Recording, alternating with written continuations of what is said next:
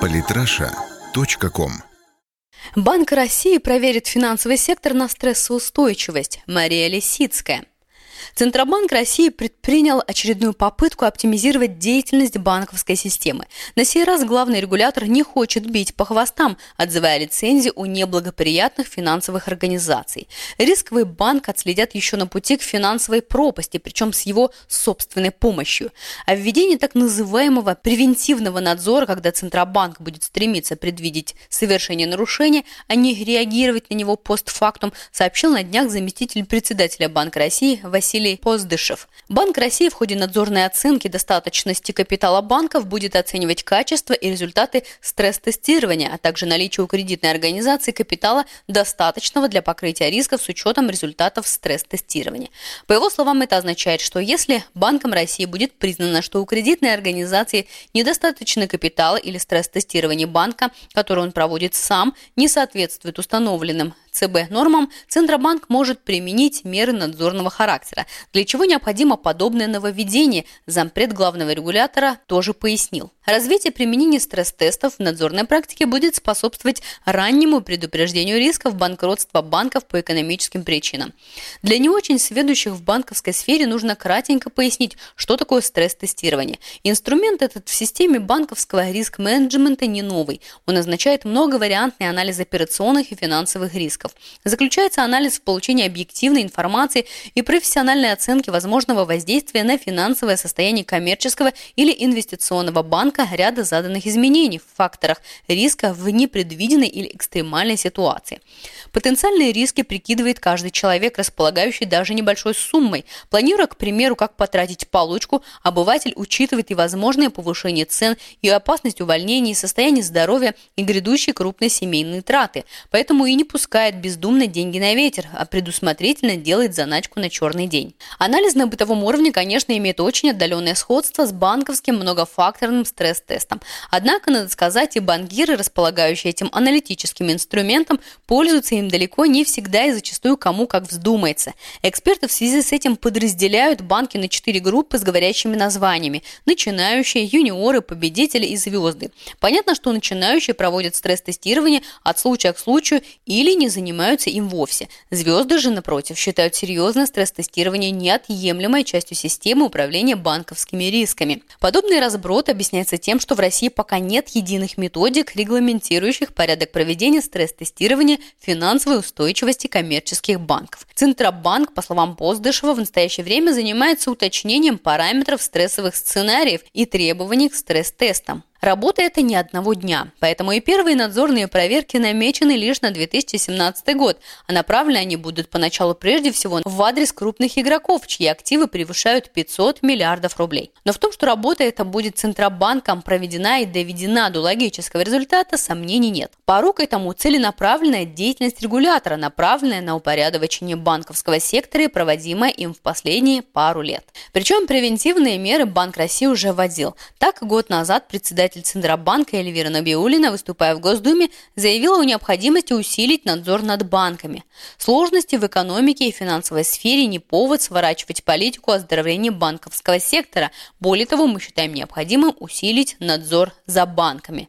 Эльвира Набиулина. Поводом стал участившийся отзыв банковских лицензий, что связано в первую очередь с нарушением банковского законодательства, проведением сомнительных операций, финансовых проблем, а также с тем, что кредитные организации зачастую скрывали свое финансовое положение. Председатель Национального совета финансового рынка Андрей Емелин после выступления Набиулиной предположил, что Банк России сделает упор на превентивном надзоре, который будет сопровождаться более тщательным мониторингом банков, особенно в рамках борьбы с незаконными финансовыми финансовыми операциями. В своих прогнозах он не ошибся. Непримиримая позиция Центробанка к нарушениям в итоге привела к значительному сокращению участников банковского сектора. Если в 1998 году кредитных организаций в России насчитывалось 1697, то в начале 2016 года уже 733. А по состоянию на 1 мая текущего года в России действует 696 кредитных организаций, хотя зарегистрированы куда больше 932. Однако несоответствие объясняется тем, что банки, у которых отозвана или аннулирована лицензия, пока просто не исключены из книги государственной регистрации кредитных банков. Такое жесткое прореживание многие представители банковского сообщества восприняли крайне болезненно, считая карательным и целенаправленным. К примеру, президент Ассоциации российских банков Гаригин Тасунян, выступая за дифференцированный подход к надзору за банками, советовал Банки должны стать партнерами и союзниками Центробанка в борьбе с теневым оборотом, а не готовиться к очередным закручиваниям гаек. Однако идея подсократить банковский сектор родилась не на пустом месте. Во-первых, для этого есть политическая воля. Еще в начале 2014 года президент Владимир Путин заявил, сейчас у нас около тысячи банков, чуть поменьше. Для нашей экономики это, конечно, большое количество финансовых учреждений. При этом Путин привел в пример экономику Германии, которая обходится всего 250 кредитными организациями. Во-вторых, сами банки делают немало для такого централизованного секвестирования. На заре рыночной экономики банчок открыть мог любой желающий. И открывали, обогащаясь за счет соотечественников, многие, включая криминалитет. Бывший глава МВД, работавший также премьер-министром, а затем главой счетной палаты Сергей Степашин говорил по этому поводу.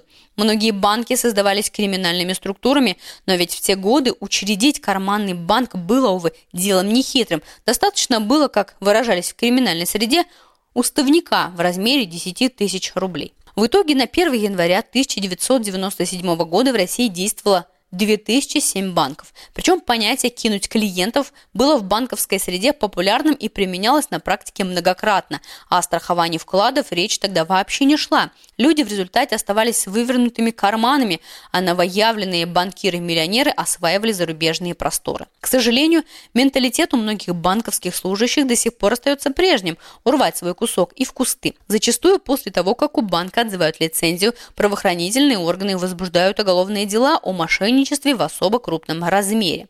И это не самое главное.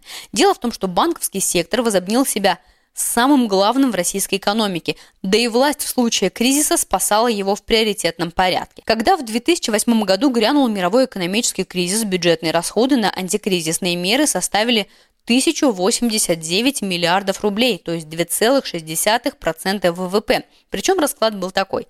785 миллиардов на спасение финансовой сферы и лишь 304 миллиарда на поддержку реального сектора экономики. Тогда с помощью принятых мер удалось добиться стабилизации экономики. Но новый виток кризиса, впоследствии сдобренный изрядной порцией санкций, поставил перед государством новые задачи. Необходимо было укрепить реальный сектор, создать и воссоздать конкурентоспособных производителей и целые отрасли. Если бы правительство опять начало заботиться преимущественно о финансовом секторе, то это бы означало верную гибель реального, хотя банки все же надеялись на помощь помощь политраша.ком. Собственно, ключевую ставку Центробанк тогда был вынужден взвинтить из-за жадности банков.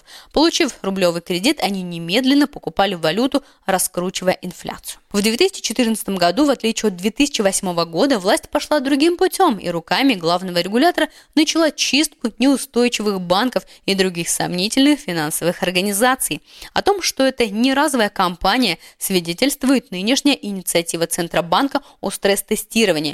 Очевидно, представителям группы новичков в этой ситуации придется худо. Что же касается обычных клиентов, они окажутся в выигрыше, ведь надежный банк для них – это сэкономленные деньги – время и нервы.